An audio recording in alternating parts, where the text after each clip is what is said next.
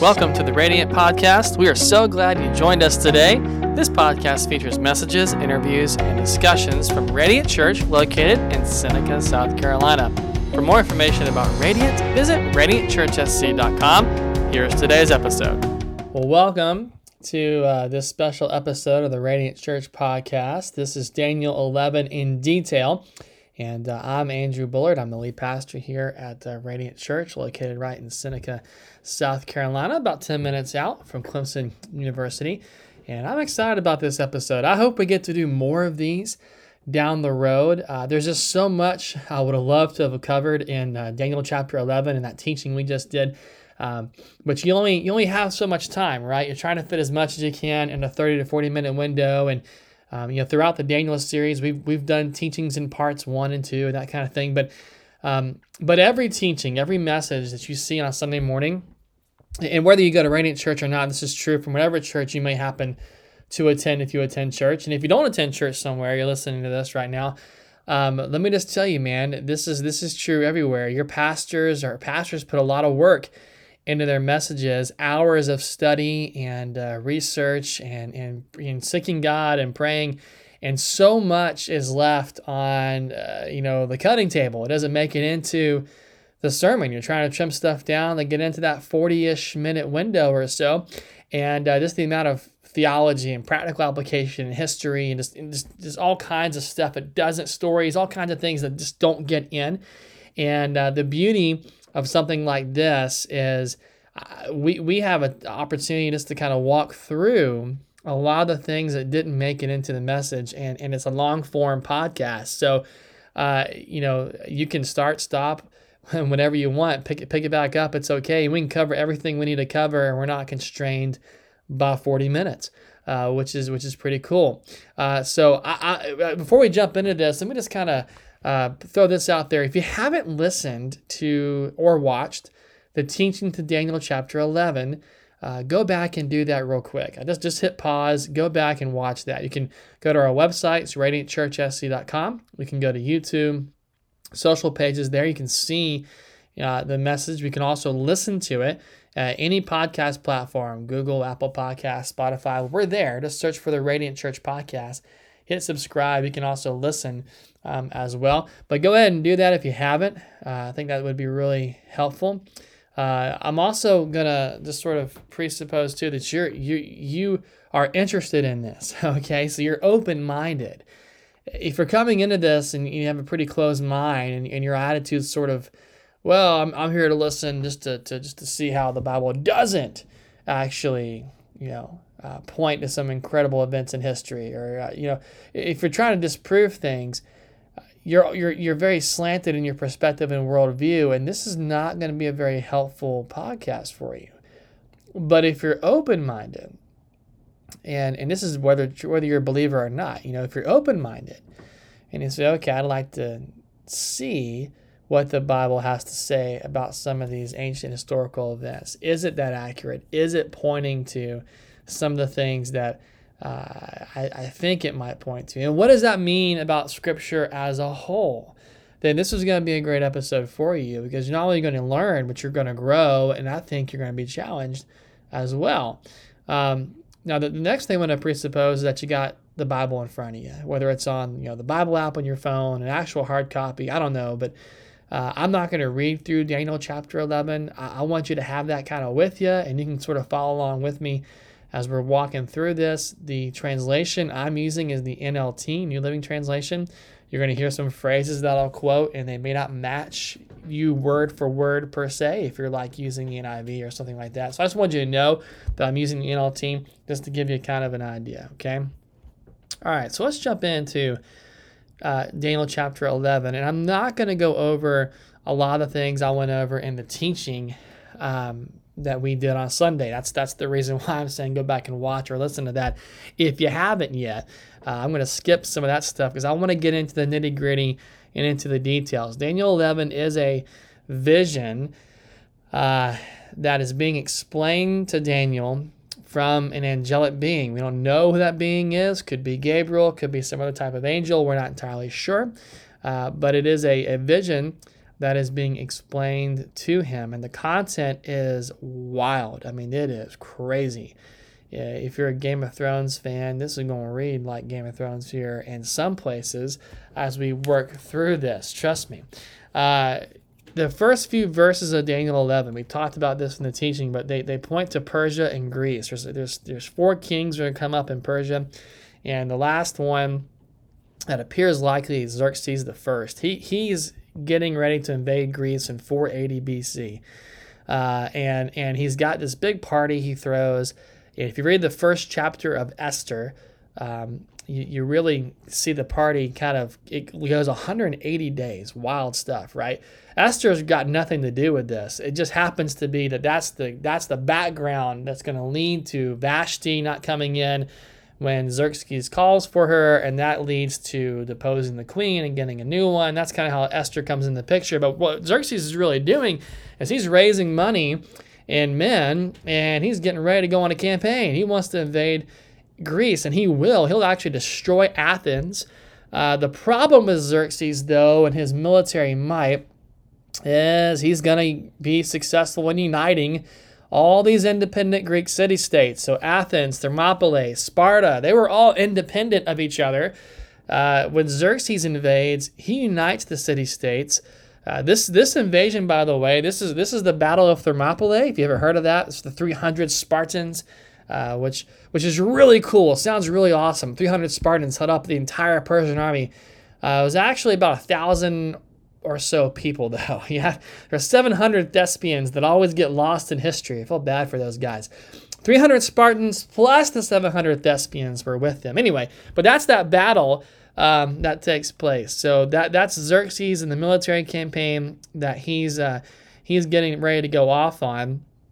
And he's that fourth Persian emperor. Now, verses three and four of chapter four talk about Alexander the Great and all the great things. And you know, he's he's very powerful, right? He did a lot of great things uh, in the Middle East from a cultural perspective, for sure. But he had a lot of military victories.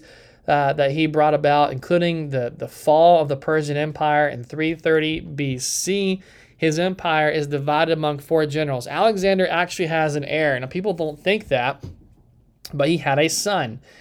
And uh, his son um, I don't know how we would describe that today. You know, his son had some, shall we say, disabilities. That's probably the best way to put that. He was not someone, especially in a world of ancient history, uh, where where being a strong leader, a strong man, especially right, is really important. You don't put a guy like Alexander's son on the throne, and so he's murdered. Uh, shortly after Alexander dies, so is his caretaker, who was an advisor that Alexander had. And so um, the kingdom gets divided into four different kingdoms um, amongst his generals. Now, what chapter 11 really focuses in on, starting with verse number 5, are two of these kingdoms kings uh, of the north and the king of the south. Um, this is this is this is important. The reason why we're focusing here and not on the other two kingdoms is because what today is Israel is going to pass between the kings of the north and south like a ping pong ball. I mean, this is going to go back and forth for centuries uh, between these two kingdoms. And so the vision has to do with Daniel's people, right? And so that's why we're honing in on these two kingdoms, the north and the south. Now, the kingdom in the north. Um, we'll, we'll just call that Syria for the sake of just just familiarity, um, but they were known as the Seleucids. So the Seleucid Empire. You want to Google that. It's S E L E U C I D S. The Seleucids. So the Seleucid Empire stretched pretty far. You know, I mean, it went from what's today Turkey uh, throughout the Middle East, all the way across uh, Arabia, Iran, what's today Iran, was Persia back then, uh, into India. So it's pretty far.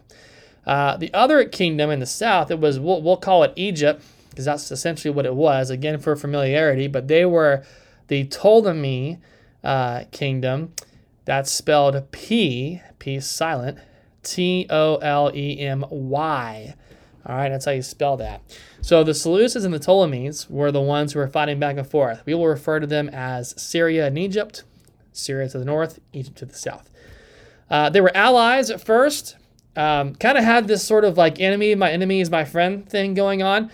Uh, and so they defeated some of the, the, the third kingdom, there were four kingdoms, right? They defeated the third kingdom together by teaming up. The problem um, with their little short lived alliance is that the Ptolemies betrayed the Seleucids. So the Egyptians betray the Syrians and they seize Judea from the Syrians. And that ignites two centuries of conflict. And that's when, you know, Judea goes back and forth. And, and it's and it's, it's it's all strategic, right? I mean, if you control Judea, which is today Israel, if you control that that swath of land, you can go right into Europe, right? You can go right into Asia. You, I mean, it, it's at a God's people. They're at a unique place in, in on the planet. Uh, there, there's probably no there's no place really like it. From where you are in Israel, you can get to Africa, Europe, or Asia right? I mean, it's a really important strategic place to have. And so there's there's a reason why the Egyptians said we're going to grab that from the Syrians, and they did. Um, so two centuries of fighting begin to take place. Verse number six, the angel says that she will lose her influence over him, him being the king of the north. And it's in reference to a political marriage that takes place. That takes place in 250 BC. So let me tell you what happened right here. So um, Ptolemy II, he's, he's the ruler for Egypt, king of the south. He gives Berenice, uh, daughter, to Antiochus II, who is the king of the north. Now, anytime you see the, the, the, the names Ptolemy, uh, most of the rulers in the south had Ptolemy as their surname. So whenever you see Ptolemy, it's the south. Antiochus, you're going to see that a lot. Antiochus, one, two, three, four. Uh, there, that is the north. Okay, that's that's that's the names that they took. So Ptolemy II gives Berenice to Antiochus II um, after Antiochus divorced his first wife. Now follow with me here. This is where we kind of get Games of Thrones type kind of thing. He later remarries his first wife. So Antiochus is like, you know what? Kind of like my first wife. Let's bring her back. So he does. And so he remarries his first wife. And what his first wife does is she poisons Antiochus she poisons Berenice and she poisons um, their son. And, and, and that's why you there's the loss of influence here. So the angel says, well, you know, she'll lose influence. You know why? Because she's dead. That's why. So she loses influence because she she ain't gonna make it. Um, all right. So what happens next in verse number seven? Well, we, we fast forward a little bit, not too far down the road, but Ptolemy the third, it's Berenice's brother. He's now the ruler uh, in Egypt.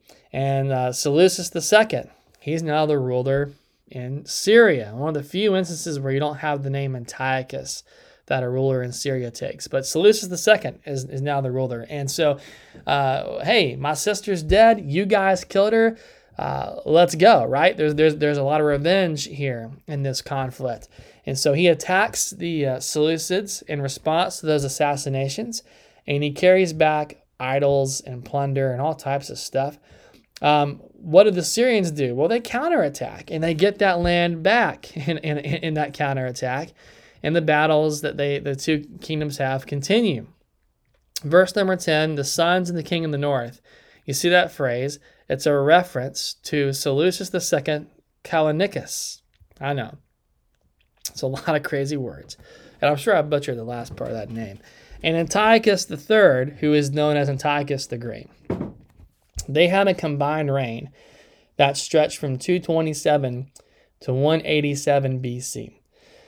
Um, so when you see a combined reign like that between two rulers, what that means is that there was a, a, a co-regency in, involved. So a lot of times in the ancient world, and you see this in scripture a lot. If you read First, Second Kings, Chronicles, you'll see the overlap you'll have kings who are they're aging and uh, their their sons are coming up, and maybe their sons are not quite ready to rule.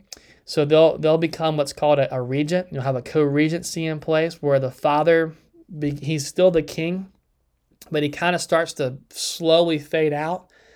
And as his son is mentored and trained and and, and kind of grows into that role, son sort of gradually uh, gets power.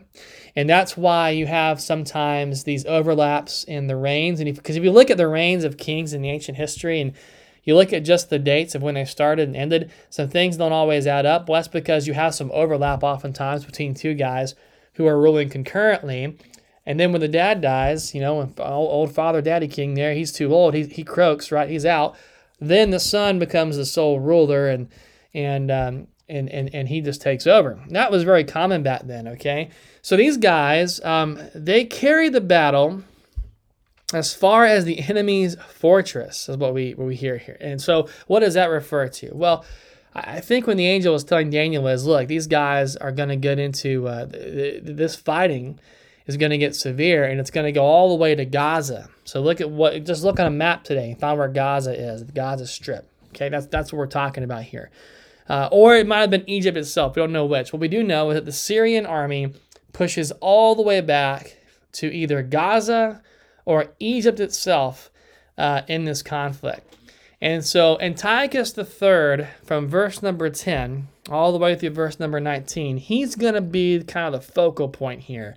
And the reason for that uh, is because it's during his reign that Judea finally falls into Syrian control once and for all. It's, it's firmly within the grasp of the Syrians. So you remember that two centuries of back and forth fighting, ping, that okay. So now that's come to an end.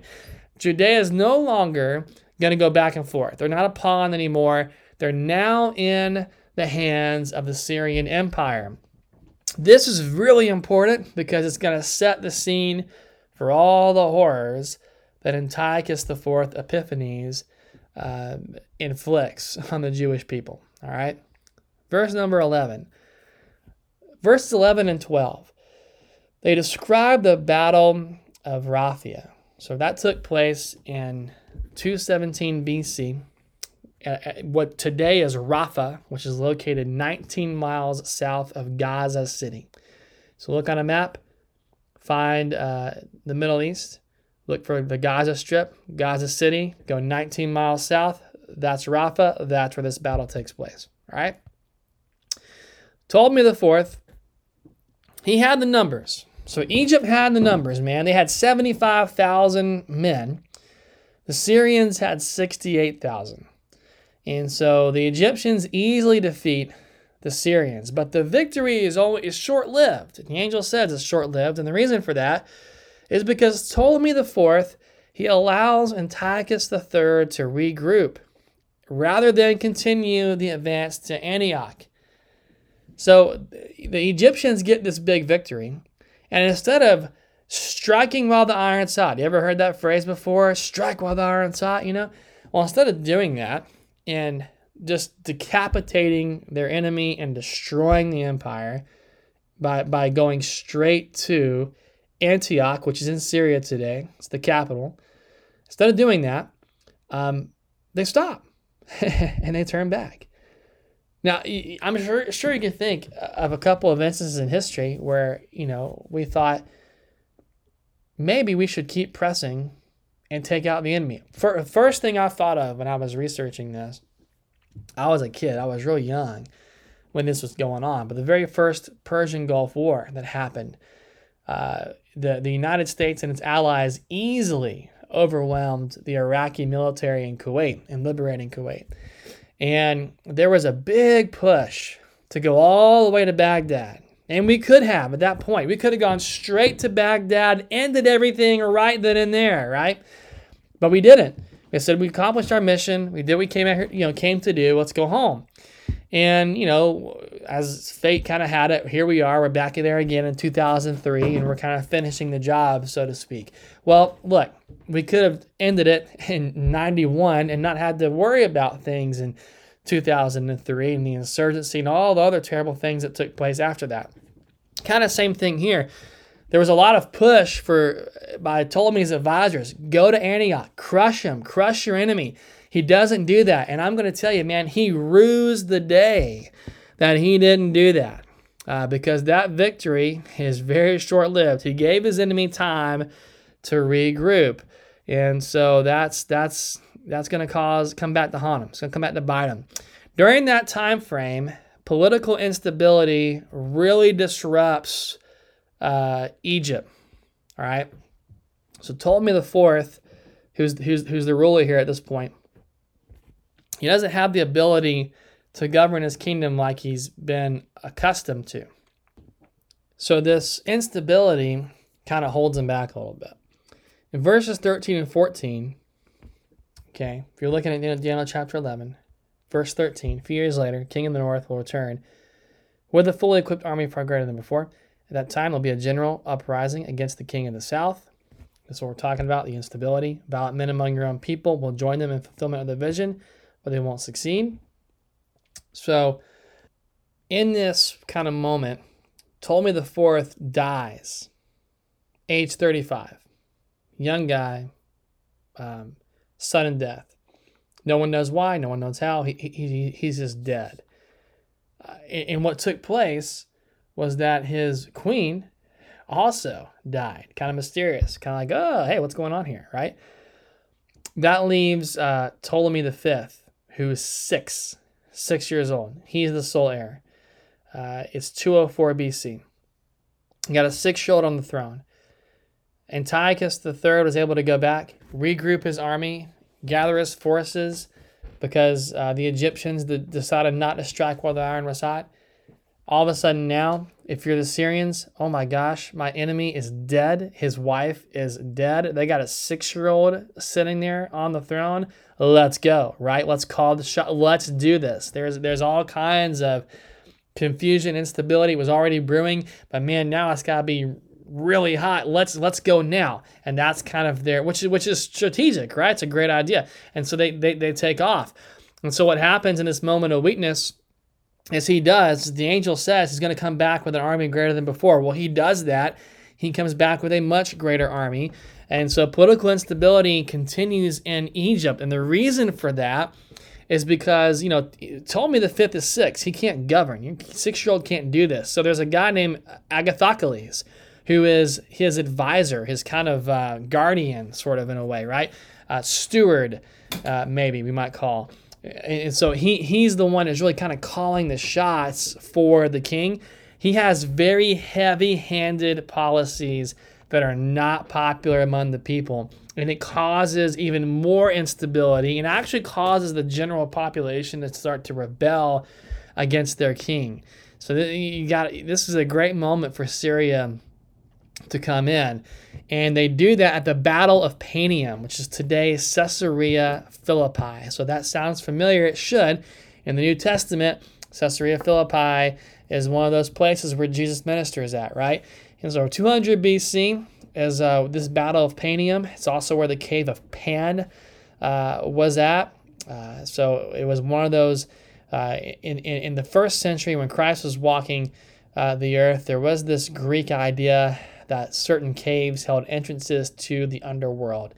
And the cave of Pan near Caesarea Philippi was one of those such caves. I really thought that, hey, if you want to go into hell, there it is. Just walk right through. Like you could do that kind of thing. Um, so this is the area that we're in. Syria has 70,000 men this time around. Uh, they had 68,000 before. They annihilate the Egyptian army uh, there was some number, about 25,000 or so of these guys. Now, if you look back, um, when, when Egypt came up uh, earlier in 217 at the Battle of Raphia, they had 75,000 infantrymen. They only have 25,000 here. So you see how that instability in the uprising really had crippled them, okay? It's it, they're beaten so badly, only 5,000 or so of the 25,000 men survive. I mean, they're, they're just crushed. And so Judea is 100% in Syrian control. There's not going to be any kind of real, true Egyptian threat um, on a serious level again. And so, for the first time in over a century, Israel is going to be, uh, be again, they're going to be firmly implanted in the Syrian Empire. They're going to have that conflict between the two empires come to uh, to, to, a stop. Now, what's really obscure in verse 14 is this sort of um, phrase of violent men among your own people will join them in the fulfillment of the vision, but they won't succeed. Uh, we don't really know what in the world that means. just being honest, we just don't know. Uh, however, um, there are two factions that we do know that were vying for control among the Jewish people during this time. So on the one uh, hand, on the one side, we had the Oniads who controlled the priesthood, and uh, they they they were on you know they supported Egyptian rule, and and the reason for that is because the Egyptians really allowed a greater degree of autonomy in Judea. They were uh, of the two empires, as you're going to see, and they were far friendlier to the Jews than the Syrians were. Uh, the Tobiads, they they were the other side of of, of this uh, faction, and the Tobiads politically married into the Oniads.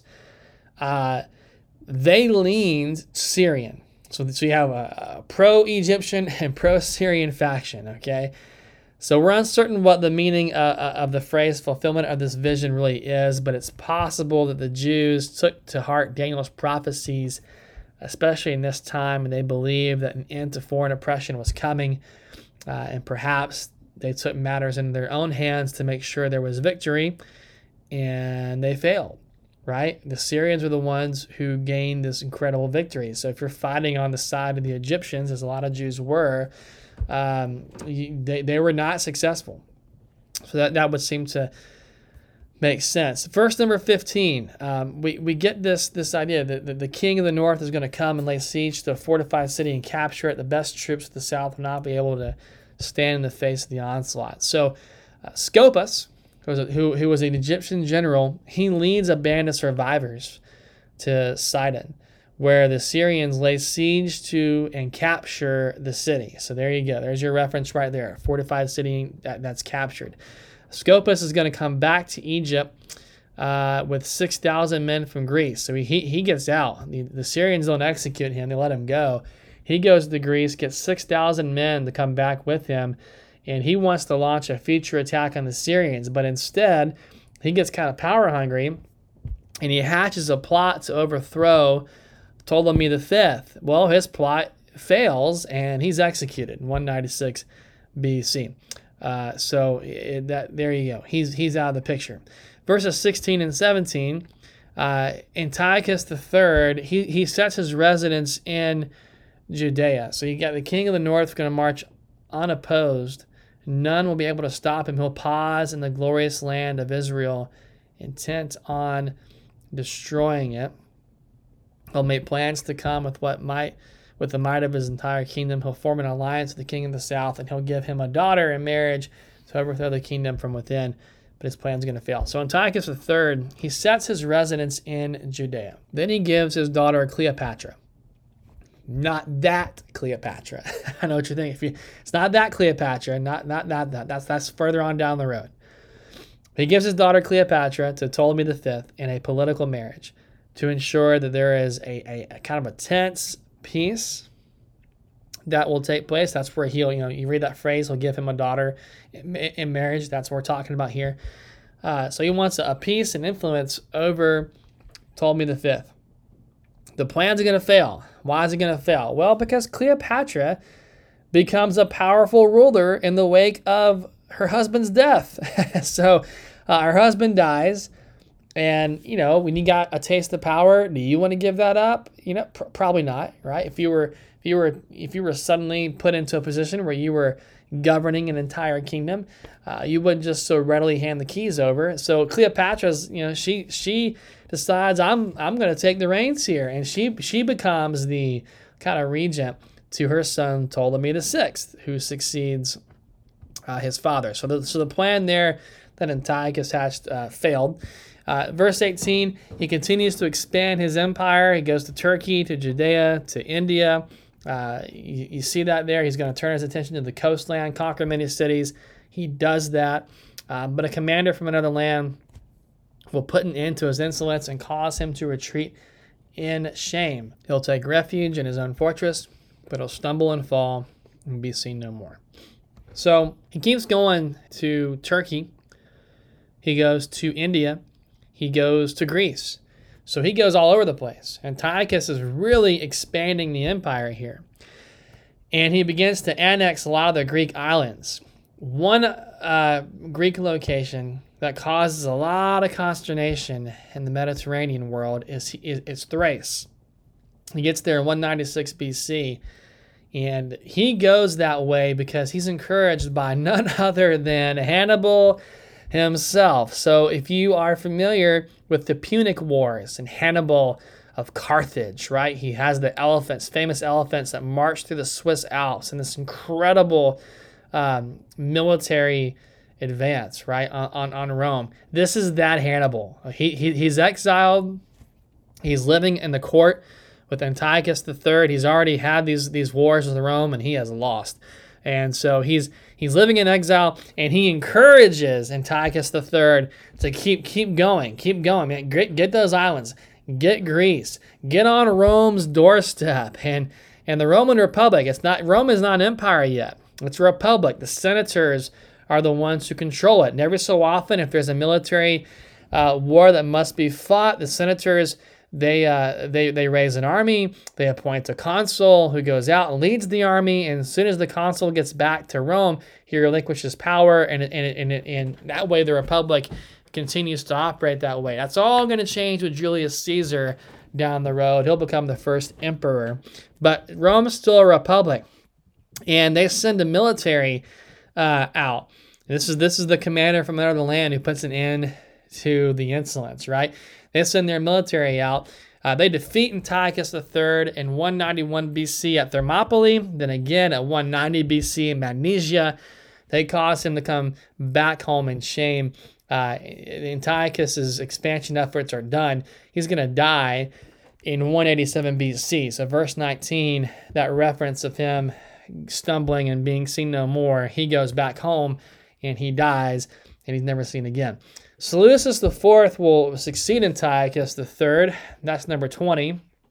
Verse 20, successor sends out a tax collector to maintain the royal splendor, but after a brief reign, he's going to die, not from anger or battle. So uh, he succeeds. He's really unpopular because of the large tax burden he places on the people, and he has to do that because he has to raise money as tribute paid to Rome. So you, you lose two big wars to the Roman uh, Republic, you don't get to call the shots. So they're now vassals to Rome and they're paying tribute. So he has to raise that money. Uh, and he's not pop. He dies under mysterious circumstances. We're not really sure how he dies or why he dies. It's a mystery. Any anytime I see that in history, you always wonder, uh, you know, oh, you know who who did it, who poisoned, who killed the guy. Uh, but you know, da- Daniel's vision says that he didn't die from anger or in battle. It just says that he's he's just he's gonna die uh, after a brief reign, and it was very brief. His younger brother, here's our buddy Antiochus IV, okay? His younger brother, Antiochus IV Epiphanes, is returning from Rome right at the same time that Seleucus IV dies. Now, what Antiochus is doing in Rome was following that, that defeat to the Roman uh, Republic you, you had to have uh, prisoners, political prisoners, kind of like hostages in a way, right? But you're a political prisoner. And so you'd say, look, we're going we're gonna take one of your guys, and you're going to take one of our guys of, of high value and esteem, and we're gonna we're gonna we're gonna do that to ensure we don't do anything stupid from a military point of view, right? We don't we, we don't cause conflict here. We have these prisoners, and if you do something stupid, uh, then your your prisoner is going to lose his head, right? So Antiochus Fourth is one of those guys and he was the rightful heir, or he was not the rightful heir. I'm sorry to uh, to the Seleucid throne. He was a political prisoner from 190 to 175 BC. When he leaves for Rome, his nephew, who is the rightful heir to the throne, actually comes to replace him. So Antiochus gets to come back home.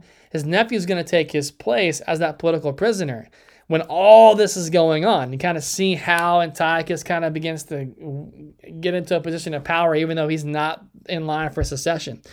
Verses 21 through 35 are all about the, the, the, the Antiochus here, king of the north. The struggles between uh, the Syrians and the Egyptians are going to culminate in this one contemptible person who is Antiochus IV Epiphanes. The prophecy's assessment of his character is based exclusively on the turmoil he causes during his reign in, you know, in, in Jerusalem. And you see that in Daniel chapter 8, you see it in Daniel chapter 9, you're seeing it again here in chapter 11. Uh, you know, he is not well thought of. Uh, verse 21 he he's a co-regent. I've, t- I've explained kind of how this works, right? He's a co-regent with his other nephew, who's also named Antiochus. Okay, so verse 21, the next to come to power is a despicable man, this Antiochus IV, who's not in line for royal succession. He'll slip in when least expected and take over the kingdom by flattery and intrigue. Well, his nephew, who's also Antiochus, right? He dies in 170 BC. We don't know how. Isn't that interesting? we don't know how he dies or how Antiochus IV's brother dies, but both those deaths allow Antiochus to kind of get on in that throne, right? Um, so he's now the sole ruler, even though he was never in line to begin with for, for secession. Out of order, you know, flattery and intrigue, he, he kind of comes in. So he, I mean, he was he was a smooth talker. He was charismatic. Um, he, he, he knew how to how to sway crowds and sway people. And Josephus is a, a ancient Jewish historian. He has a lot to say about Antiochus. Not a whole lot it's good, but he does make remarks about Antiochus' political intrigue and you know, charisma. Uh, verses 22 to 24 are interesting. They're kind of out of sequence in a way. Um, which is so so 22 before his, before him great armies uh, they'll they'll be swept away including a covenant prince with deceitful promises he makes various alliances he becomes strong despite having a handful of followers without warning he goes in the richest areas of the land and distributes among his followers the plunder and wealth of the rich, something only the predecessors had never done. He'll plot the overthrow of strongholds, and this will last for a short while. It's out of sequence um, because 22 is more of a general statement about Antiochus, with you know, with reference to his removal of the high priest. The high priest at the time um, was a man named Onias III. Remember how I said the Oniads were um, pro Egyptians, right? Onias III, pro Egyptian guy, he's the high priest, he's the covenant prince that's being referenced to here. He's removed from his position. And then verses 23 and 24 are kind of treated as a chronological statements. They discuss the, the wars, the Egyptian and Syrian wars, a little bit.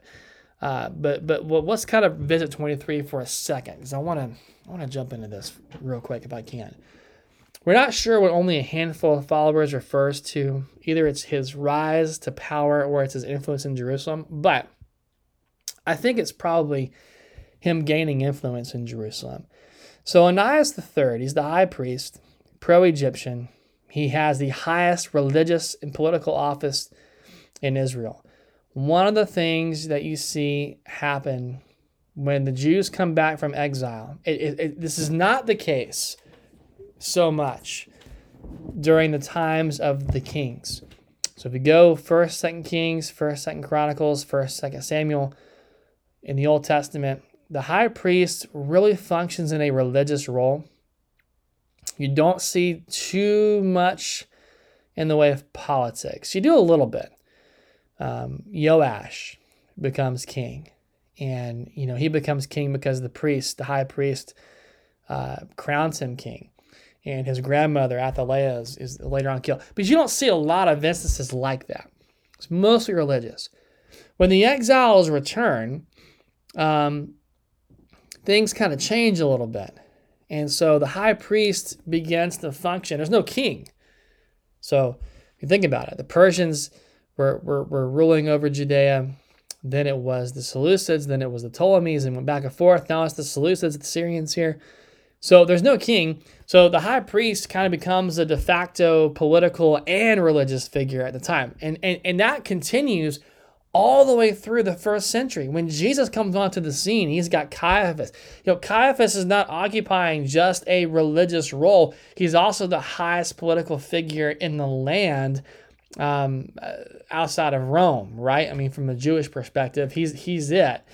Uh, so that's where you see this kind of begin to take shape is this is this post-exilic period where the priest gets political too. He's so he, so Onias III is pro-Egyptian. The Tobiads were a powerful family faction. The pro-Syrian. I talked about that earlier. The Tobiads had Jason, who is Onias's brother, on their side. Can you imagine that? So your brother is on a different side. Think about the Civil War and how it was fought here in America and how we had family members in the North and the South who fought against each other, brother against brother, father against son. You actually have that here a little bit, a picture of that. Jason on one side, Onias on the other side. And so the Tobiads and, and, and Jason, they're pro Syrian, they're pro Hellenistic. So Hellenism uh, is, is Greek culture. And there were two types of Jews that were on the scene when Jesus was walking around in the first century. There were Hebraic Jews who spoke Hebrew. They had their family roots that, that they, they could trace to um, to Israel. They were they were they were there was no Greek influence or blood in their family whatsoever. They held strong to the Jewish customs and the Torah. They were very conservative. Those are guys like Peter. Okay. Then you have Hellenistic Jews these guys were they were Jewish, but they had Greek blood in them, or they had you know they, they didn't necessarily live in they didn't always have Greek blood, but a lot of times they had Greek blood in them too. But uh, but they didn't live in Judea necessarily. They lived you know outside of Israel. Um, they were, but but they were Jewish and, and held to some of those customs. Maybe if they were in Israel, they would have been in the Decapolis. They would have been in Galilee. So, you know, Jesus grew up in Nazareth in Galilee, right? He grew up in an area that was very Hellenistic. So uh, they, they would have lived in those types of places. And so a Hellenistic Jew could speak Greek and they could speak Hebrew and they could speak Aramaic. They can do all three of these things. Uh, they were oftentimes a little bit more educated in the classics because they had that Greek influence. Um, they understood the Gentile culture and nature and customs. And, and so they really could identify well with the Greeks and the Romans. And, and they could really kind of bridge the gap between the Jewish world and, and, the, and the Gentile world. Perfect example of a Hellenistic Jew is Paul. Paul's one of these guys, okay? So you have that division right here that begins to, to happen that, that between, between the two sides. And the Tobiah, the, the um, Tobias, Tobias and, and Jason, they're, they're pro-Syrian, they're pro-Hellenistic. They want to impart Jewish culture and language and ideas on the Jewish people. All right? They want to turn Jerusalem into a Hellenistic city, uh, which, which, whew, that upset a lot of people, as you can imagine. So Antiochus IV is like, you know what? I'm better off if I make Jason my high priest. So he manipulates all types of things to get Jason into the, the role. And that type of action is alluded to in verse number 24. So verses 25 through 30, Antiochus, he moves his troops close enough to draw out Egypt's army and engage in, in another war. He's the one that really kind of um, eggs this on, all right? The Egyptians are defeated.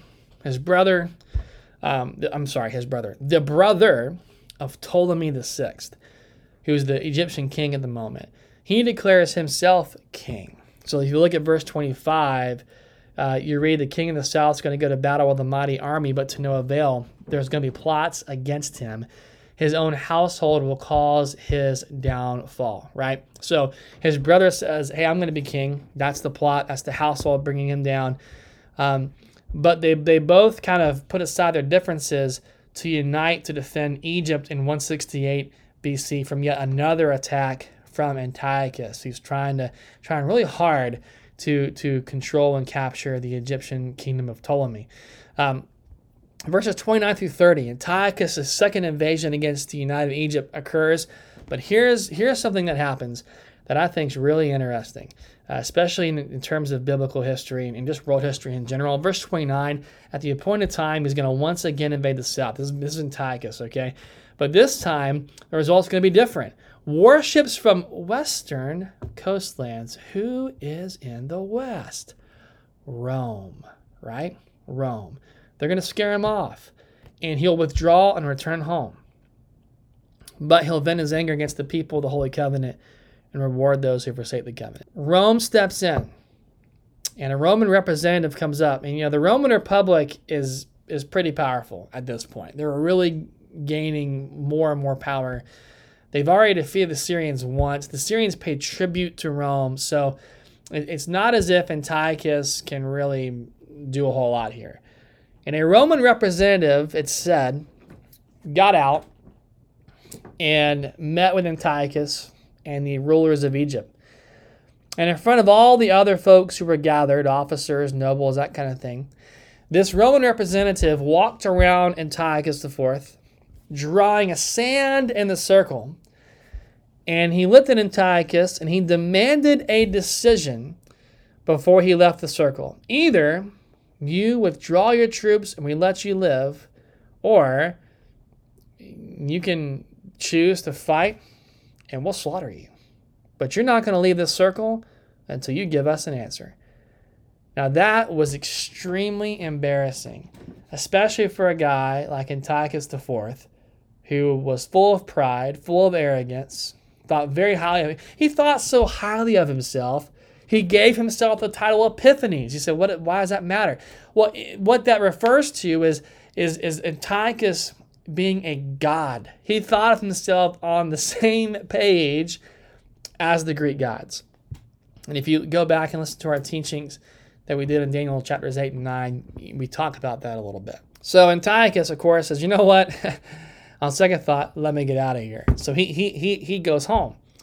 Now, verses 28 and 30, I skipped over 28, but verses 28 and 30 are, are a little confusing. I kind of skipped over for a reason. And the reason I did that is there's confusion in first and second Maccabees uh, kind of about what happened and when. Let me just give you a quick footnote on this. First and Second Maccabees um, are apocryphal books from a theological perspective. So what that means is we don't accept these as scripture and biblical canon. However, they are really great historical books that are somewhat to fairly accurate of the events of the time period. And that's that's kind of what we how we use those books. They don't give us a whole lot of information about kind of what happens when. The Bible gives us no details either, so it's only important to point out that Antiochus takes aggressive actions against the Jews. We see that in verse 31. What does he do? Well, he goes back, his army uh, takes over the temple. And so what he does is he builds a fortress called the Acra. He builds it near the Temple Mount to monitor activity. So before the KGB, before the Gestapo, before all the secret police we have in our modern world, you have the Acra. The Acra is an ancient version of secret policing, monitoring activity, checking things out, making sure we make folks disappear, pay a price, whatever, who are stepping out of line. That's what the Acra is made to do. They stopped the daily sacrifices in the temple. Uh, they erected the abomination uh, that caused desolation, probably a statue to Zeus. They sacrificed pigs on the altar. It's just the ultimate thing you shouldn't do. And so all of a sudden now, there's a massive uproar. Um, and the Jews are split. They've got the pro Greeks, the Hellenistic forces on one side, and they've got the Hebraic forces on the other side. Uh, Jason is removed as the high priest.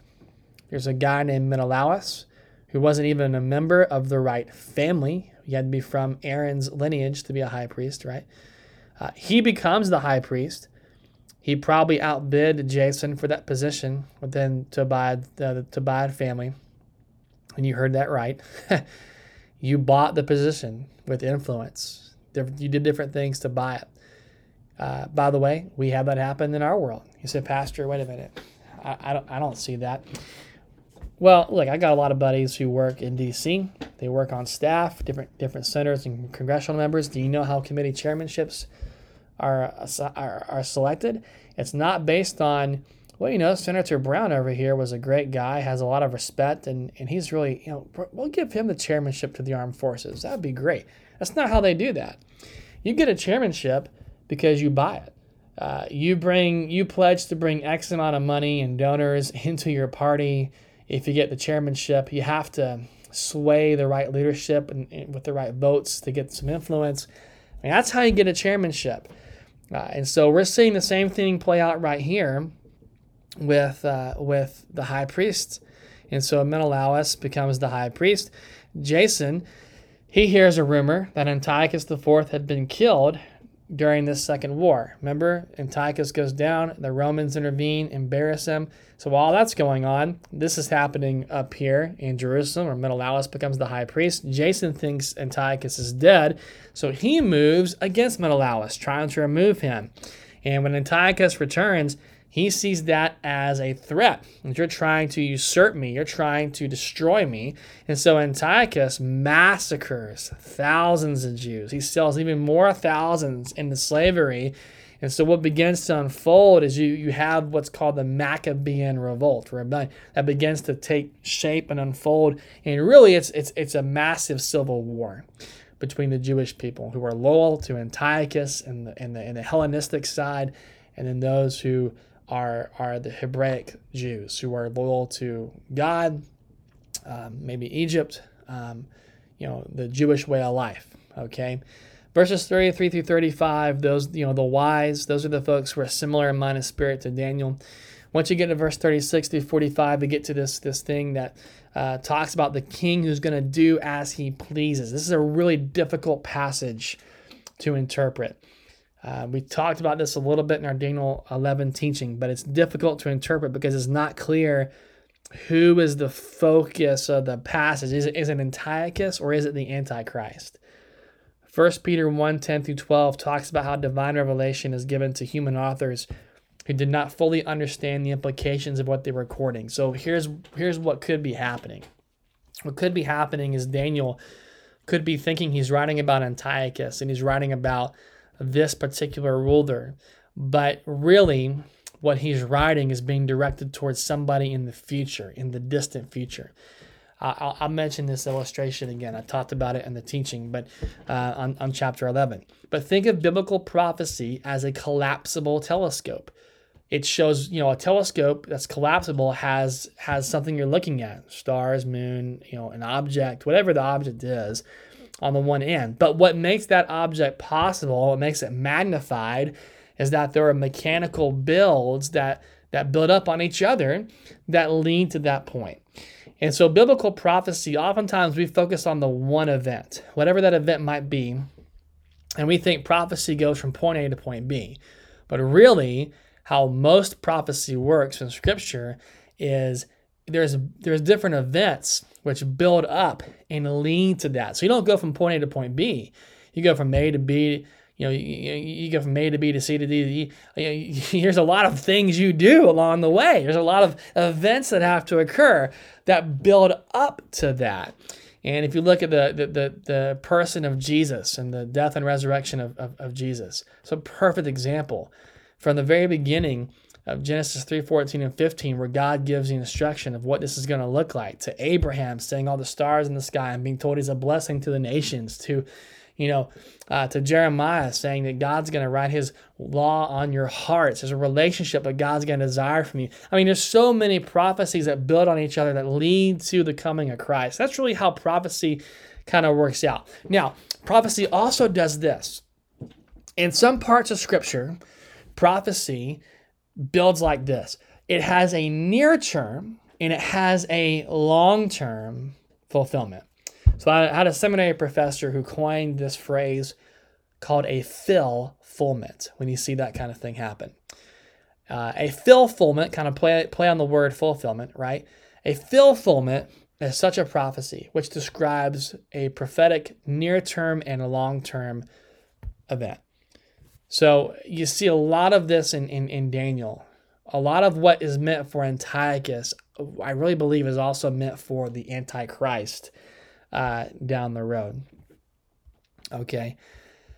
Now there's some reasons to that that kind of help us see that this last passage is, is one of those type of instances. Okay, one of those is you have a lot more cosmic language being used.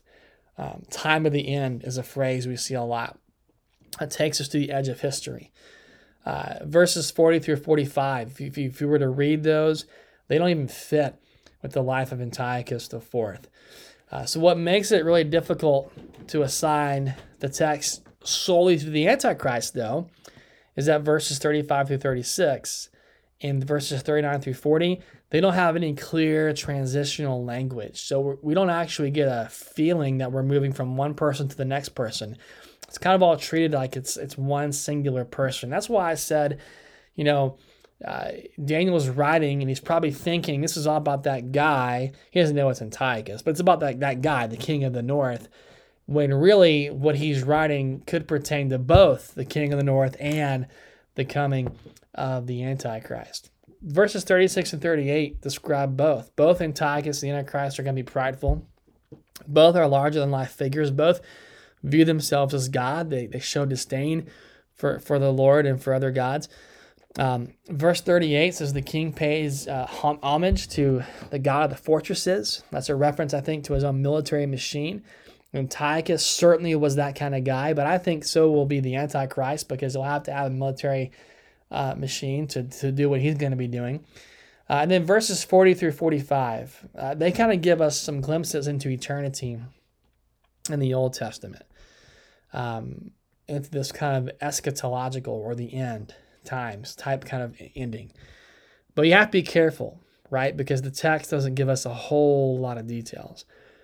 I think it's best to conclude their verses 40 through 45. They point to a violent end to history in, in regards to the destruction of the pride and the wicked. We talked about that earlier. Uh, verse 40, time of the end, it's likely the end because verses 12 1 through uh, chapter 12 verses 1 through 4 follow that passage with a reference to the resurrection of the dead. So you kind of have that linkage there where i really think we're speaking of the actual end here. Okay. Um, so why does all this kind of stuff matter? And just, just i just watch you through chapter 11 went through a lot of detail with you.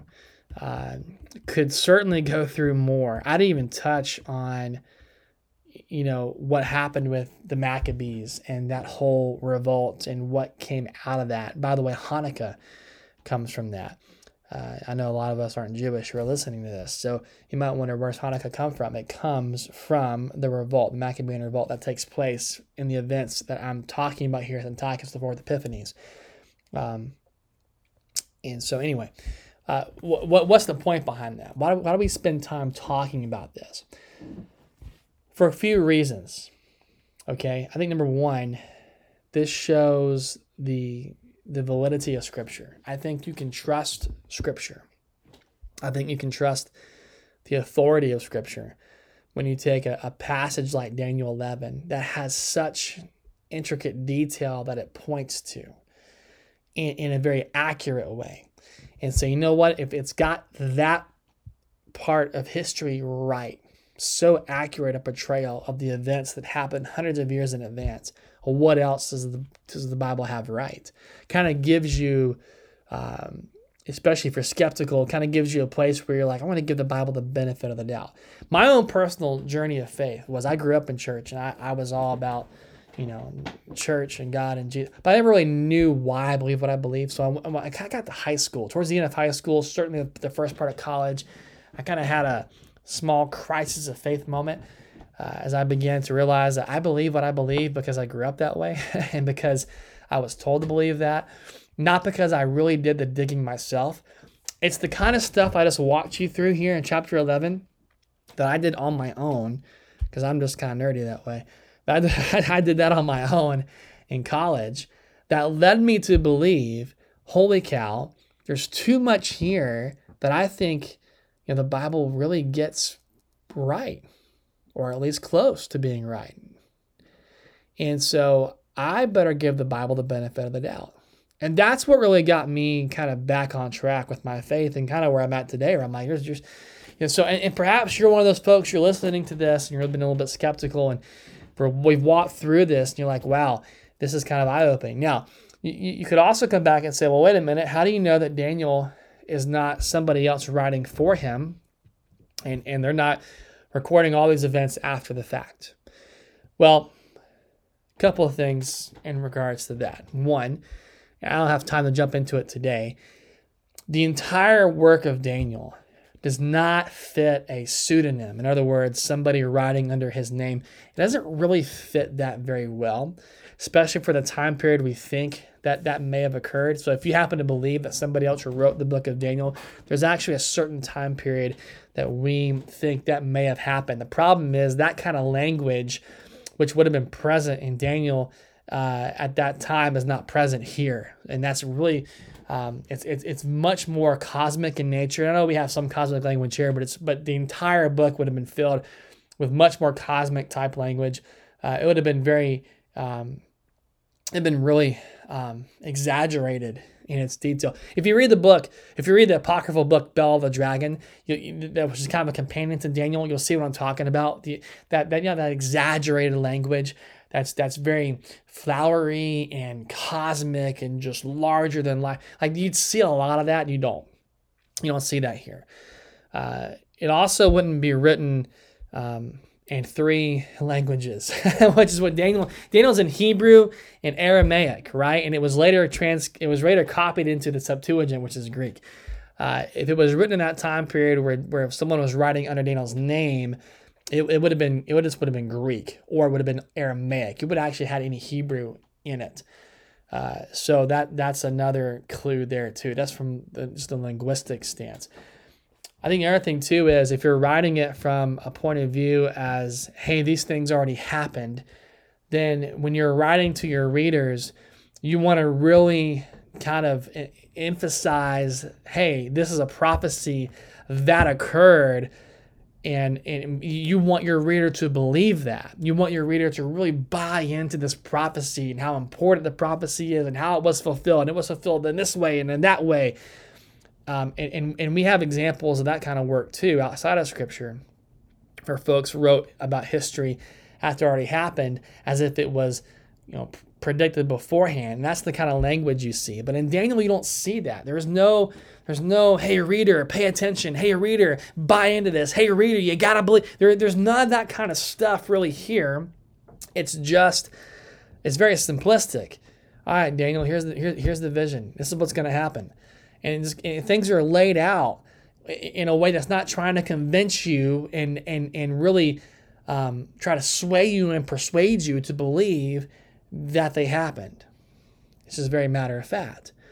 Uh, so I don't I don't think it's that case where someone's writing from a from a later position events that have already occurred, trying to get you to believe it was prophetic. Uh, and, time does not permit me, and we've been at it long enough already, so time does not really permit me to jump more into that. So I think Daniel 11 is really important for, for those reasons. I, I think it adds validity to Scripture, validity to who God is, that God's in control, that God sets people up and brings people down. I think you can trust the Bible. If you can trust the Bible and what it says here, what else does the Bible write about that you should probably give the benefit of the doubt to and trust? Okay. Uh, so that's Daniel chapter 11 in detail. I hope you enjoyed it. If uh, this is really helpful to you and impactful, hey, share this with somebody, man. Uh, let someone know uh, and, and, and share the podcast with them. We'd love to have folks listen in and learn and grow.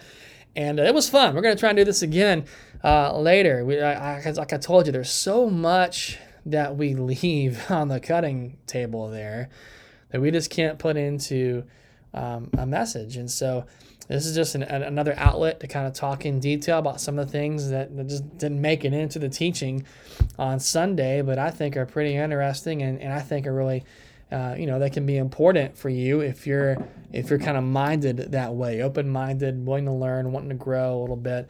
Uh, I think I think this this kind of stuff can be pretty helpful. So, uh, thanks for listening, and uh, I, I, hope you guys have an amazing rest of the day wherever wherever you're listening from. And if you are local, hey, listen, if you're local, We'd love to have you, man. Come out to Radiant Church. We're, we're here every Sunday, 10 a.m., right off Highway 123, 11075 Watson Drive, 10 minutes from Clemson University.